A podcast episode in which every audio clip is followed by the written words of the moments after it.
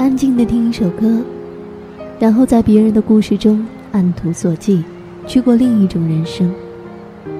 终于知道，其实，在这个庞然的世界中，你并不是孤单的一个。轻轻问候一句：“你好，我是珊珊。”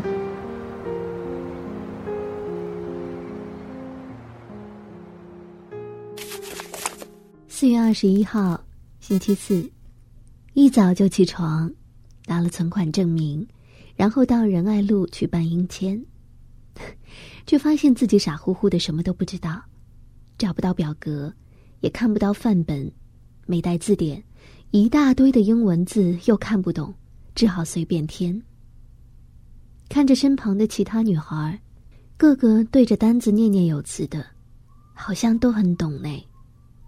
干脆随便填一填，回头检查，发现填错了两个地方。检查完，抽了号码牌，到小姐面前去卖乖，对她说：“这是我第一次办签证。”柜台的小姐好心的帮我看了看，问我确定住处没有。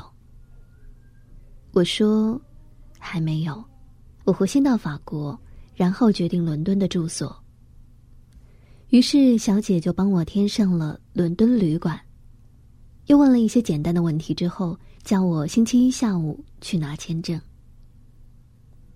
晚上和弟通电话的时候，他突然问我为什么办英签，我傻住了。